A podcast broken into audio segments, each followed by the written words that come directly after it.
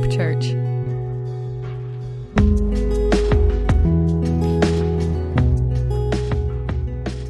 Uh, today, as we continue our study through the book of Acts, and so uh, this morning uh, we're going to be a little bit ambitious, but we're beginning in Acts chapter 23.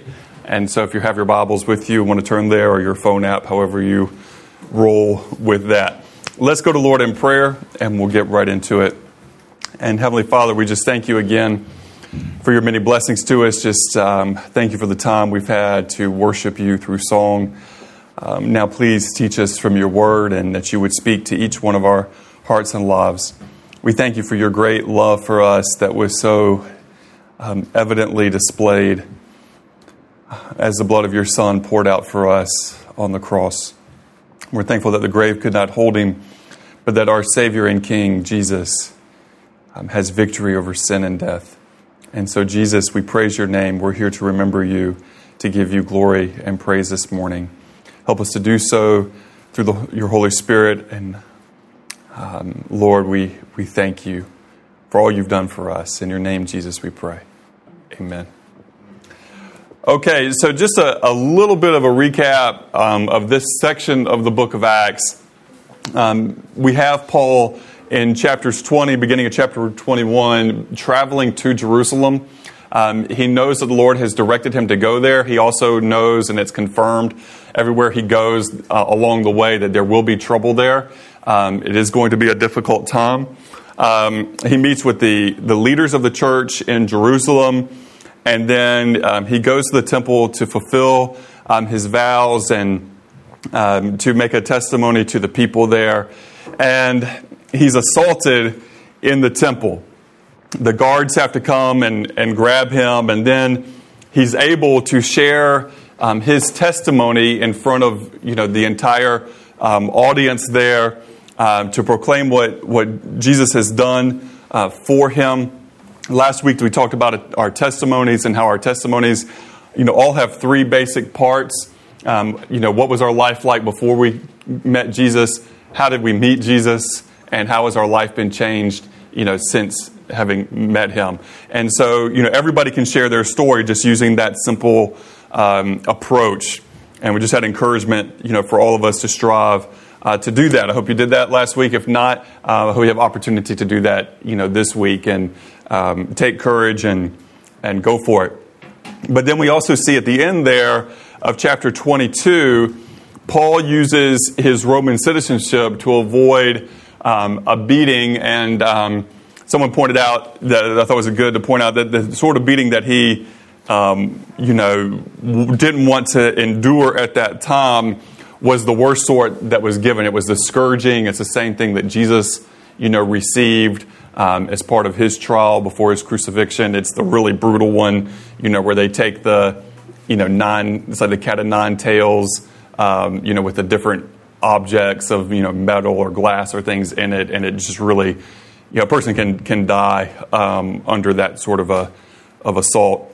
And so he uses citizenship to to avoid that. And then let's pick up in chapter 22, verse 30.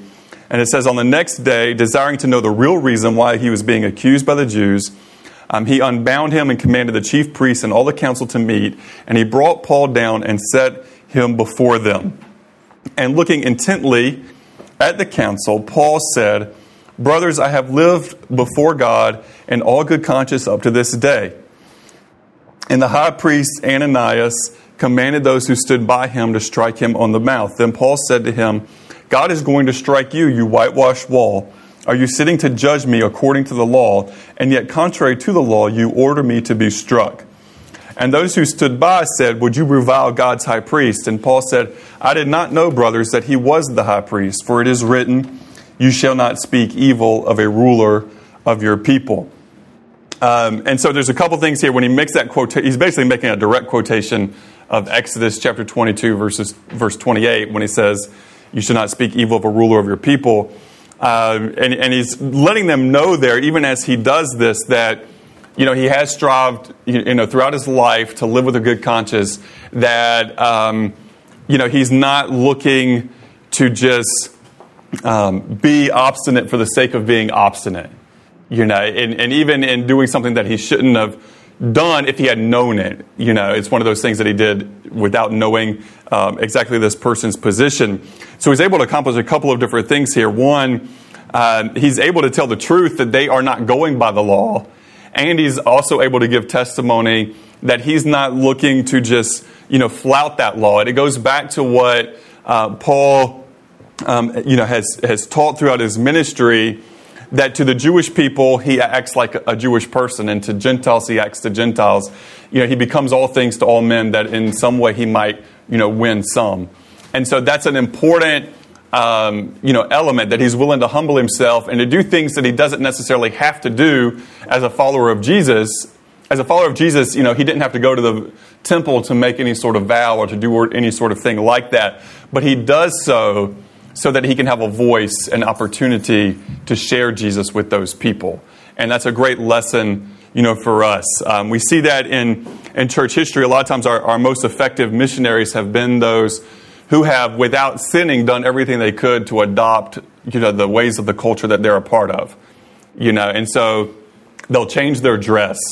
Uh, you know, they won't wear Western clothes. They'll wear the clothes of the people that they're min- trying to minister to you know, they'll try to make those adjustments as they can and not having, you know, not taking with them a, a feeling of superiority or that their ways are, are better, that things that are just cultural, things that don't really, you know, matter that much.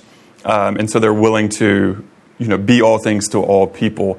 And that's a great missionary mindset. So let's continue though in verse 6, 6 through 10, verses 6 through 10. It says, Now when Paul perceived that one part were Sadducees and the other part Pharisees, he cried out in the council, Brothers, I'm a Pharisee, a son of Pharisees. It is with respect to the hope and the resurrection of the dead that I am on trial. And when he had said this, a dissension arose between the Pharisees and the Sadducees, and the assembly was divided. For the Sadducees say that there is no resurrection, nor angels, nor spirit, but the Pharisees acknowledge them all. Then a great clamor arose, and some of the scribes of the Pharisees party stood up and contended sharply, We find nothing wrong in this man. What if a spirit or an angel spoke to him? And when the dissension became violent, the tribune, afraid that Paul would be torn to pieces by them, commanded the soldiers to go down and take him away from among them by force and bring him into the barracks. And we love about this is that Paul had this ability in all the situations that he's in because he knows, you know, we've talked about his, his deep knowledge um, of, his, of his own roots of being an Israelite. Um, and he, you know, he, being a Pharisee, he's not lying there. I mean, that's how he was raised. Um, he, you know, he had sat um, under the teaching of the most respected Pharisee in all of Israel. Um, we talked about more of that last week. But you see, he's, he's able in all of these situations to um, bring to the heart of the matter uh, what needs to be brought. And he wants them to know and to, to wrestle again with the truth of the resurrection. And this was always part of the great hope that Israel had all throughout the Old Testament. You know, was this hope of, of resurrection that, you know, your short years um, on this earth are not the end of the story, that there is more to come, that there's more to just living for a few years or what we would consider a lot of years. But if you think about time, I mean, 100 years goes by very, very quickly. Very, very quickly. And, you know, we'd be impressed if anybody here made it to be 100, you know, but that's, a, that's what we consider a long life, but in the scheme of things, it, it goes so quickly. You know, it's been 2,000 years since, you know, this was, this was, this, these things happened and these things were recorded for us. Um, that's a long time, you know, and, and we need to recognize that and, and to be aware of that um, in our lives. Our lives are short, and what are we going to live them for? What matters? And it's important that we have a, a good theology, a good understanding of who God is and what His ways are. And so, in this regard, the Pharisees had a better theology, a better theological understanding than the Sadducees did. They had a better understanding um, they understood that the resurrection was real, that angels were real, the Spirit was real. Um, and the Sadducees, though, you know, being um, more, perhaps more um, physically minded, you know, rejected those spiritual things and those spiritual concepts. And so Paul uses that, you know, to his advantage, but he also wants to give testimony. The resurrection is, is our hope. You know, if there, and, and it's like he says in 1 Corinthians 15, with, if there is no resurrection, there is no hope. And if Jesus isn't raised from the dead, then there is no hope. That we're, of all people, to be most pitied because we're still in our sins. We need to understand that without the resurrection of Jesus, we have absolutely nothing. So the Pharisees had a better doctrine, but in practice, they were lacking.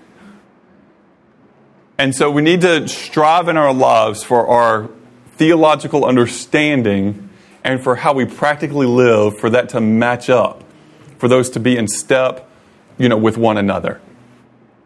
You know, because sometimes people will have a, you know, a, um, a good theology.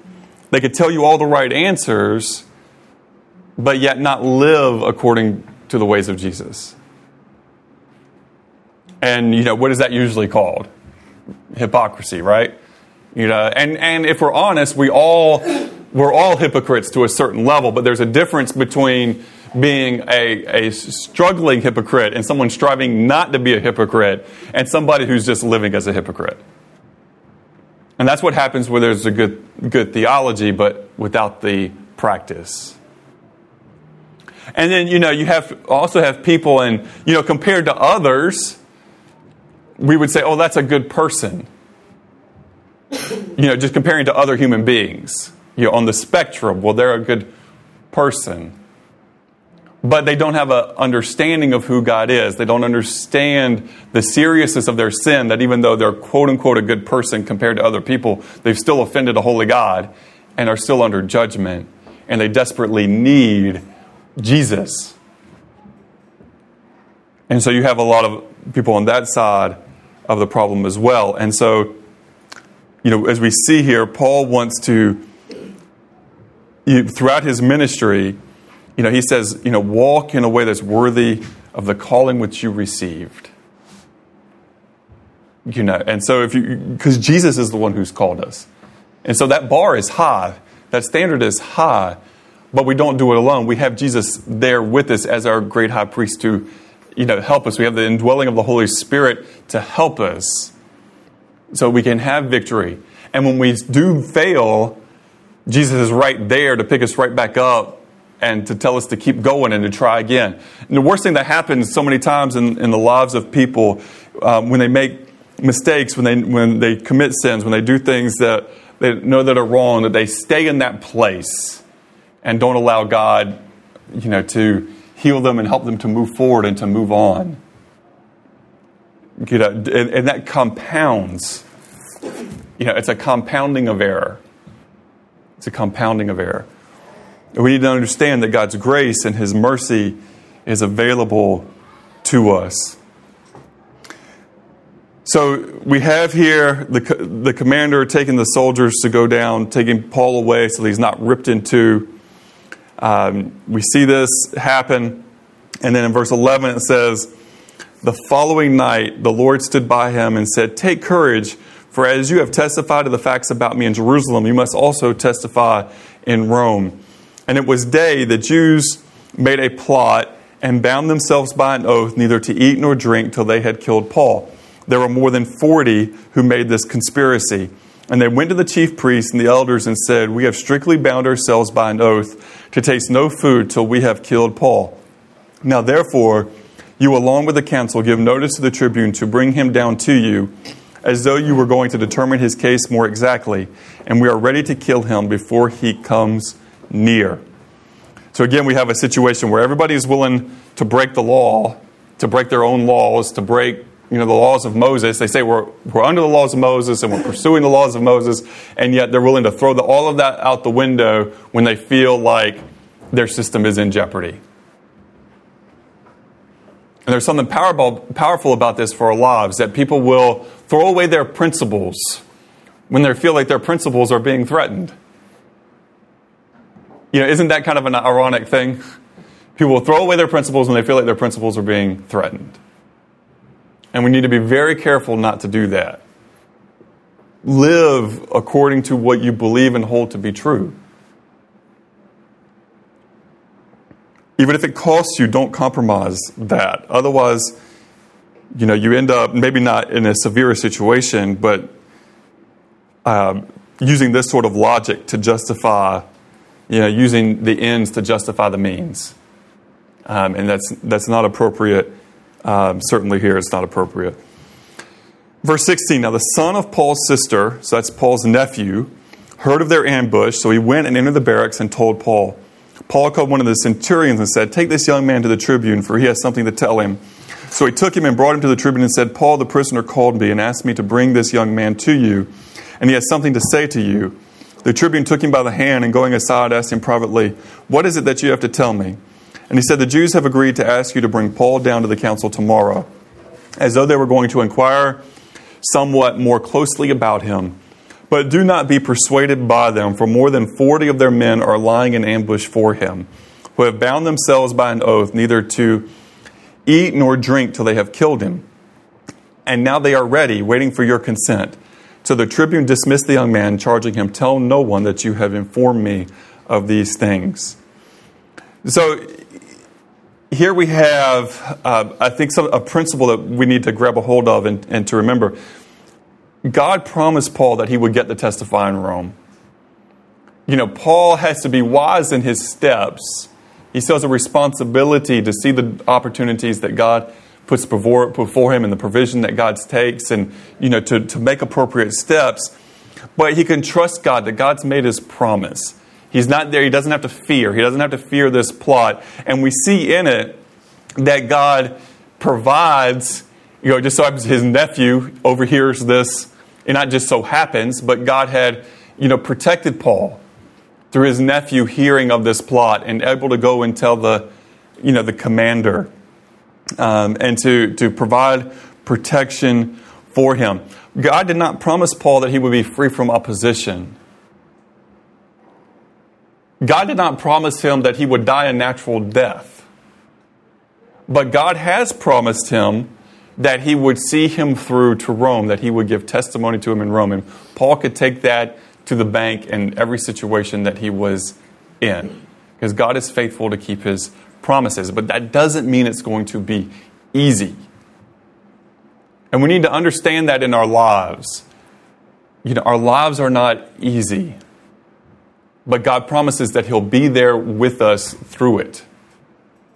I will never leave you nor forsake you, is what Jesus says to us. So God is with us, and He's with us in the hard times and through our difficult days. We also need to be careful that, that if we suffer, we're suffering you know, because we're, we're striving to follow God. We're not suffering because of the sins that we've committed you know, that we've heaped trouble upon ourselves. There's a big difference between those things as well. And so we have these 40 people who made a plan. Um, man, and, and that's tough. That's tough to, to deal with, that these guys were so intent on stopping Paul that they would make a vow not to eat or drink until they killed him. Um, you wonder how many, how, how many days those guys kept their vow um, and how quickly they gave in to, I'm really thirsty. I'm going to die if I don't have, I'm literally going to die if I don't have something to drink. Uh, because what happens, as we see in verse 23, uh, it says, He called two of the centurions and said, This is the, the tribune, called two of the centurions and said, Go get ready 200 soldiers with 70 horsemen and 200 spearmen to go as far as Caesarea at the third hour of the night and also provide mounts for Paul to ride and bring him safely to Felix the governor. And he wrote a letter to this effect Claudius Lysias, to his excellency, the governor Felix, greetings. This man was seized by the Jews and was about to be killed by them when I came upon them with the soldiers and rescued him, having learned that he was a Roman citizen. And desiring to know the charge for which they were accusing him, I brought him down to their council. I found that he was being accused about questions of their law but charged with nothing deserving death or imprisonment. And when it was disclosed to me that there would be a plot against the man, I sent him to you at once, ordering his accusers to state before you what they have against him.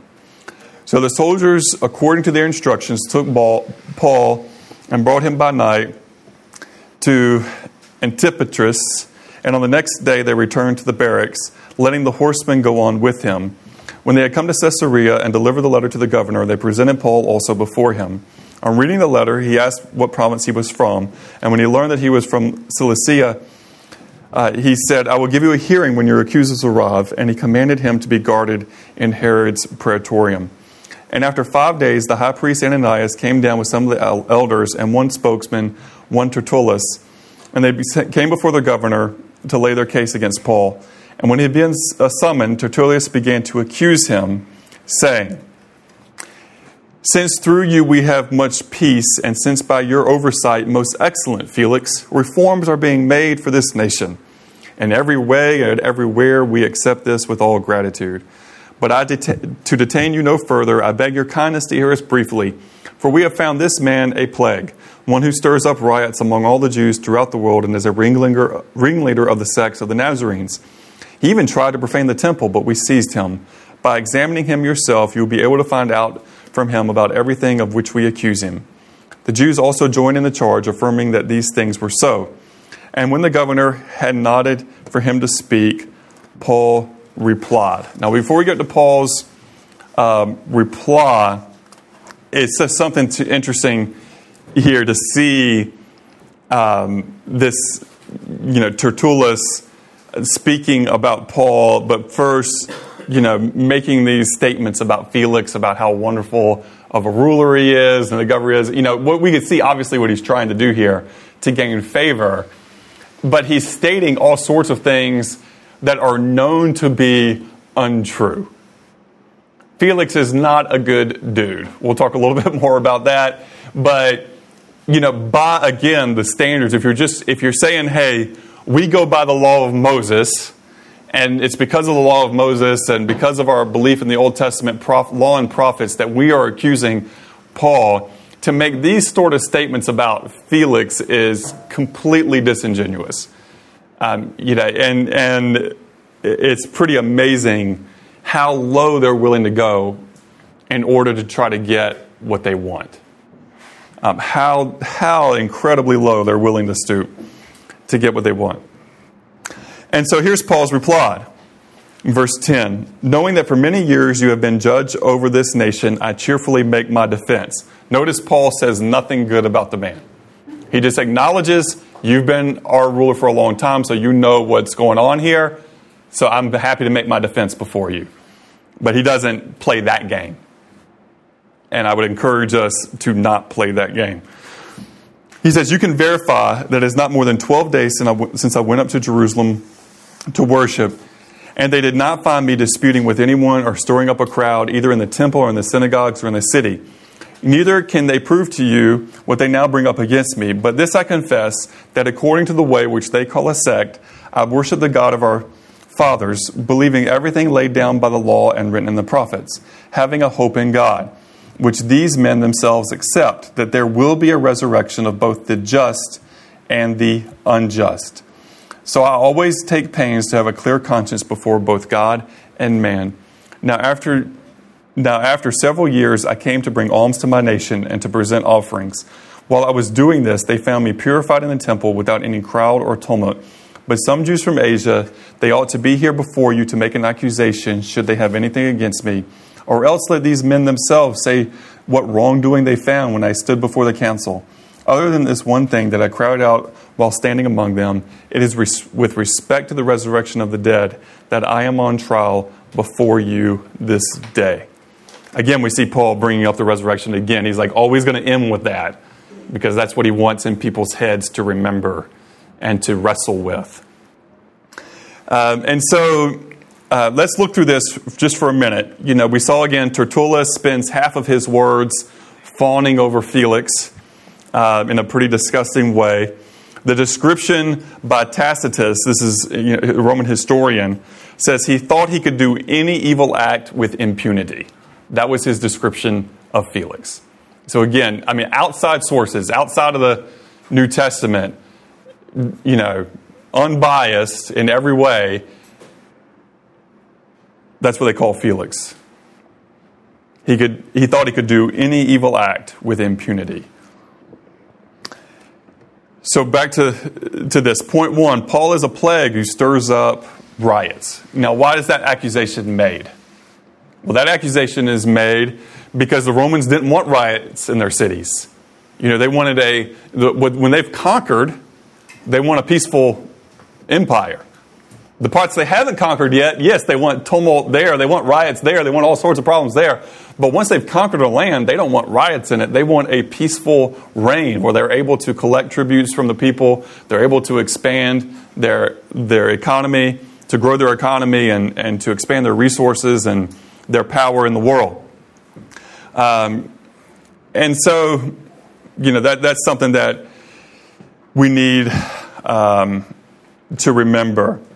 We, we, should also remember that in, um, in Paul's defense, you know, he doesn't really go into it too much. He, he kind of makes it a localized thing when he says, "Hey, I've been in Jerusalem for these days. You haven't had any riot. You know, there weren't any riots there. You know, they came and attacked me. You know, sort of situation." Um, but if you look back throughout the book of Acts and you see everywhere that Paul was where there was a problem, you know, he's preaching the truth but it's the response of the leaders, the Jewish leaders, or in Ephesus, the response of those um, you know silver makers, uh, you know, to uh, the goddess Diana, that those were the ones who would then stir up a crowd and a mob. You know, pa- Paul is just preaching what he believes to be true, and that could be accepted or rejected without any sort of violence, without any sort of riot. It could, you know, the leaders could say, we don't believe this. We don't accept this to be true, but we're going to leave it to each person's own decision and conscience of which they follow and believe. And have left it at that, but they refuse to do that. They've got to stir up a mob and go after him. You know, and so it's really the Jewish leaders in these different cities and places, and even here in Jerusalem, who were responsible for the riots as they are attacking the Jewish man Paul who happens to be a follower of the Jewish man Jesus, who is our Savior and King.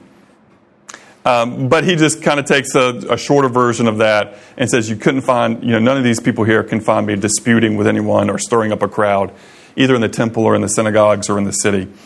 Paul is, is, is considered or is accused. The second accusation is that he's a ringleader of a sect called Nazarenes. The reason they make that accusation is because the Romans allowed Judaism as a sanctioned religion. But a new religion would not have that protection and could be labeled as illegal. You, you, know, you would have to obtain the protection over time, but just, you know, something in their view as new being started would, could be viewed as um, a threat, you know, to the empire and could suffer, you know, persecution for that. Okay? And so that was why they did this. Now, what we would contend is that, you know, we don't have a new faith.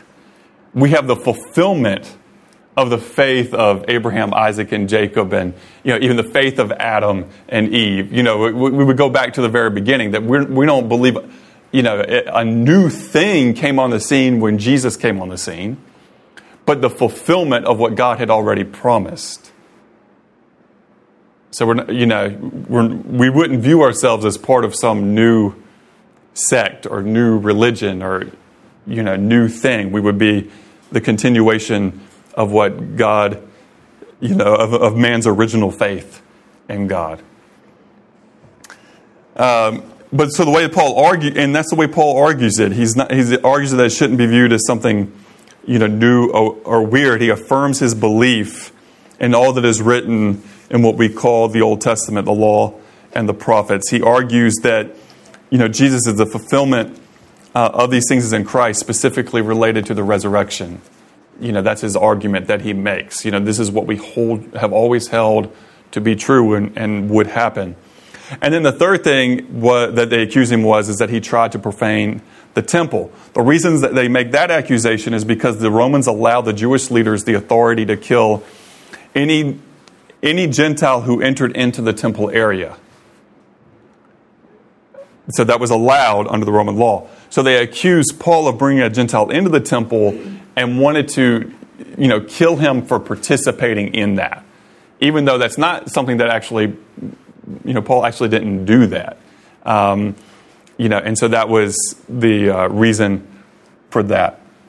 Um, and so again, he, but he's going to end with the resurrection. He's going to keep going back to the resurrection because that is where our hope lies. Now, what's cool here is that um, Paul is still in Caesarea. Um, let's get here in this section. So he says in verse 22 But Felix, having a rather accurate knowledge of the way, put them off, saying, When Lysias the tribune comes down, I will decide your case. And then he gave orders to the centurion that he should be kept in custody but have some liberty, and that none of his friends should be prevented from attending to his needs. So again, Paul's back in Caesarea. This is where Philip the evangelist lives with his family. You know, there's a church established, you know, here in Caesarea. Uh, this is where Agabus had prophesied that Paul would be in chains back in chapter 21. It's kind of interesting that he's right back in the same, you know, place. Um, but he, has this freedom, you know, his, his friends are able, the church is able to come and to, to minister to him. And that's a, a, a extra grace, you know, that God gives him um, in this situation. Luke would have been there, you know, as well. Um, you know, and that would have been, um, it'd been pretty rough to have been in a prison in those days if you didn't have relatives or friends or others that would come and provide some things for you um, and to help you in that state. You know, they, the Romans weren't exactly known for, um, you know, prisoner rights and taking great care of those people. Uh, so, you know, but the, he was allowed to do that. Okay, verse 24, we'll keep rolling here. Um, it says, After some days, Felix came with his wife, wife Drusilla um, who was Jewish, and he sent for Paul and heard him speak about faith in Christ Jesus. And as he reasoned about righteousness and self control and the coming judgment, Felix was alarmed and said, Go away from the present. When I get an opportunity, I will summon you. And at the same time, he hoped that money would be given to him by Paul. So he sent for him often and conversed with him. And when for two years had elapsed, Felix was succeeded by Porcius Festus and desiring to do the Jews a favor, Felix left Paul in prison. Um, what's interesting here in this, okay, we see Felix the politician. You know, he, he wants to give the Jewish leaders what they want, but only on his terms and to a certain degree. And so he kind of puts them off. He understands, you know, because he's been in the region, he understands who the followers of Jesus are uh, and what they're about. Um, and you know what's interesting, um, you know, he, he probably hasn't encountered problems with followers of Jesus. He hasn't found followers of Jesus having riots in the streets. He hasn't found, you know, you know, lots of problems in their businesses or in other things because they're living, a, striving to live according to the ways of Jesus. It should be known in whatever society it is, true followers of Jesus are like the government would look at them and say, well, at least those people don't cause us a bunch of trouble. You know, they're, they're hardworking. They, you know, keep the laws as long as the laws don't offend their conscience, you know, too far. Um, you know, but they strive to do what is right. And they take care of their own and they take care of their neighbors. They take care, they give to people that they have no association with other than Jesus has told them to love their neighbors as themselves. So, you know, you would think in, in a lot of situations that governments would look favorably among those who are truly following, you know, truly striving to follow, follow Jesus. Now, we know that's not always the case, uh, especially the more authoritarian, you know, a regime is and any threat uh, to their way and to their power um, they want to, to squish. Um, you know, North Korea would be an example of that. You know, China would be an example of that. Saudi Arabia would be an example of that. Um, places where it's very, very dangerous to be a follower of Jesus, even if you are following him in the most pure way possible. Okay, it's still going to be very difficult in those situations. But what's interesting here, Felix, Felix's wife was, was Jewish, but how did Felix get her to be his wife? That's part of the story here. Because Drusilla was married to another man, and shortly after that marriage, they hadn't been married for very long, Felix comes onto the scene and convinces her to leave her husband and to come and marry him. Okay? Which we know on all sorts of levels is wrong in God's sight. It's just wrong in God's sight for a man to, to try to take away um, another man's wife. And obviously, she's complicit, you know, in this. She had agreed to it and, and went along with it. So when Paul reasons about, as it says here in verse 25, reasoned about righteousness and self control and the coming judgment, Felix was alarmed. Speaking truth to power, we see this in the scriptures. We see John the Baptist lose his head for speaking truth to power. Here, Paul, he's got a little bit of, he, he, he feels, I think, probably a little bit of freedom, a little bit of extra freedom, because Jesus promised him he's going to get to testify in Rome. But he is completely unafraid here to speak the truth to Felix about Felix's own sin. You know, it's a one thing to tell somebody, hey, what you're doing is wrong. It's another thing to tell somebody who has great power over you to tell them that they're wrong. And in this case, Felix, you know, in terms of our human perspective, Felix has a lot of power over Paul. You say you can't have any more of your friends visit you. You, you know, I, he can at this point, if he wants to, to say, well, I find you guilty of X and make up a charge and have him beaten.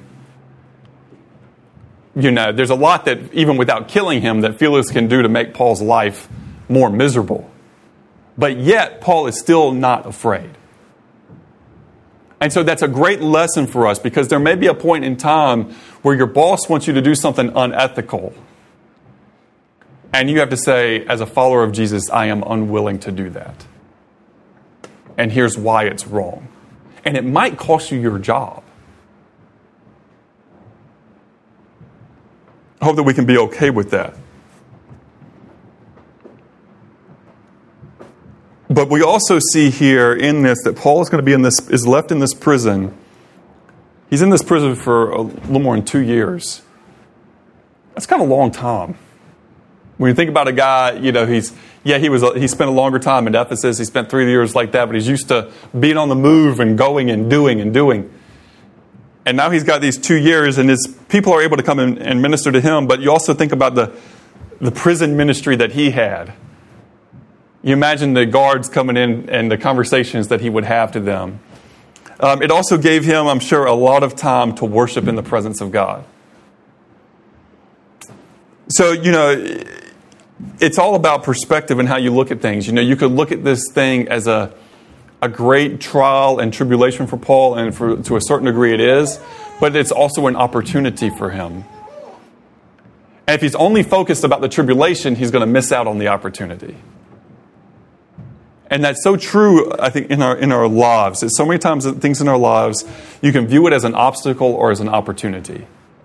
You, you can, use, you know, you can use, view it as an obstacle that you can't overcome, or you can use it as an opportunity to see the power of God at work.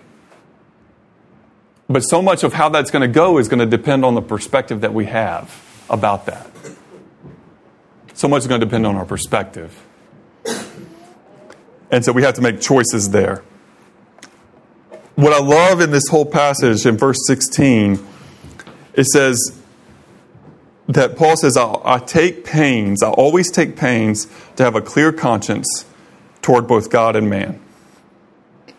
And that really is a key to living the sort of life that brings God glory and honor. I always take pains. You know, he's saying it takes effort, it takes work. It doesn't just happen to live with a clear conscience before God and other humans. It takes effort. It's not just something that's easy. But it takes work to do that. It takes work to be consistent, to be consistently ethical in what you do. That takes effort. To strive to be consistently moral in your life in a way that honors God, that gives, uh, you know, and that you have a good reputation, particularly among those who don't know Jesus, but also in the church that you have a good reputation. Those things take work, they take, they take effort. So we should strive to live noble before God as much as possible and before other humans as well. And that's where we're kind of getting up to, to wrapping up the issue. But I, I think that what we see in the life of Paul is that he's not afraid of death, and so therefore he has things worth living for. And I want you to think about this. I want you to make a list of things in your life that you're willing to die for. What in your life are you willing to die for? Because the reality is, if you're not willing to die for your spouse or, your children, you're probably not going to live very well for them. Because a lot of times the issue is, you know, we don't end up having to die in some dramatic fashion for our spouse or for our children. But that mentality had better be there, and, it, and then it has to play out and how we love them and day to day life and day to day business. But I'm going to contend this morning, we see very clearly throughout all of this that Paul is willing to die for Jesus and for the mission of Jesus. He's willing to, to physically lose his life for that. I'm just going to contend with this this morning. If we're not willing to die for it, then we're probably not going to do the best job that we could living for it. Not willing to die for Jesus, the odds are that we're not going to do put forth our best effort in living for him.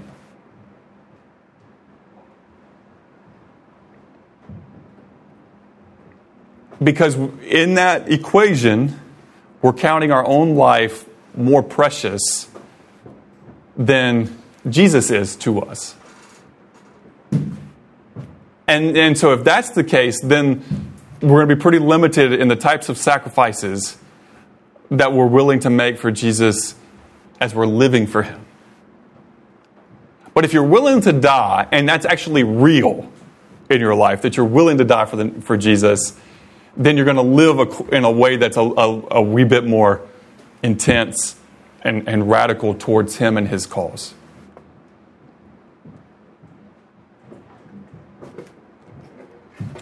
And that goes back to the question that Jesus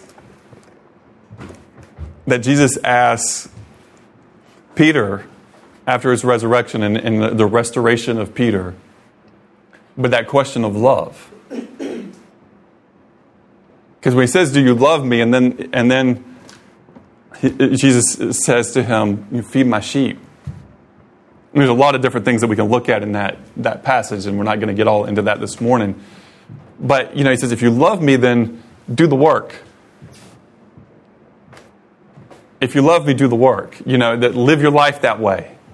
That's what he's saying. You know, live your life for this purpose. Feed my sheep. If you love me, you know, and that's true no matter what God's called your vocation to be. That still that question is going to be there, regardless of your vocation.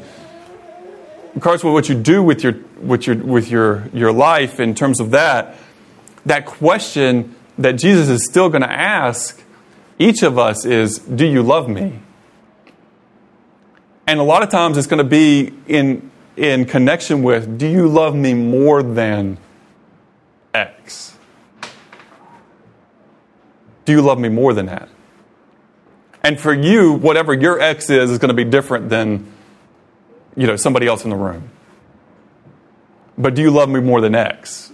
And you fill, fill in the blank of what your own X's are, what the Lord speaks to your own heart in that. But do you love me more? And so this morning, as we take the bread and the cup, we have an opportunity to say, Lord, we love you. And, and, and it might be, Lord, I love you, but I know I don't love you as fully as I should. Lord, show me what my X is that the answer is, I love X more than I love you. But as we remember Him, the desire is that He becomes our first our first love. Just like, you know, the, the message to the churches in, in Revelation and with Ephesus, they had, you know, the good understanding of the scripture, but he said, you know, I have this against you. You know, but you've left your first love. And may that not be true of us. May Jesus truly be, as a church, may Jesus truly be our first love, that we would love him more than X, whatever the X is for us at any time. And may God help us in that and to take courage and to take heart with those who have gone before us.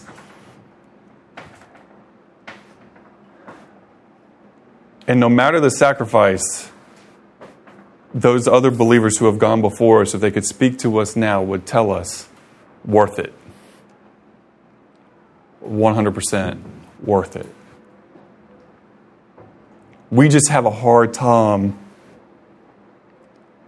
agreeing with that objective reality because of our perceptions. Our perception that it's not worth it, our, rece- our perception that the costs are too great, our perception of what God might ask us to do. And so we can miss out. We can miss out on, on how God really wants to use our lives for His glory and for His honor. Let's not miss out. Let's just week strive to love Jesus with all that we are and put it on the line for Him. Let's pray. Heavenly Father, we thank you for your word um, to us. We thank you for your love for us.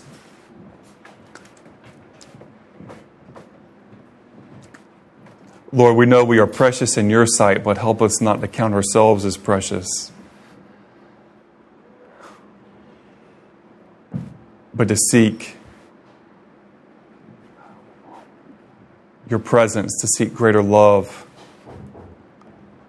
for you and for the things that you love, God.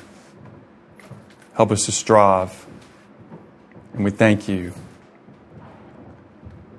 that all of our striving for you, if it's done in you and through you, is not in vain. It's not in vain. So we thank you, Lord, for that your promises are true.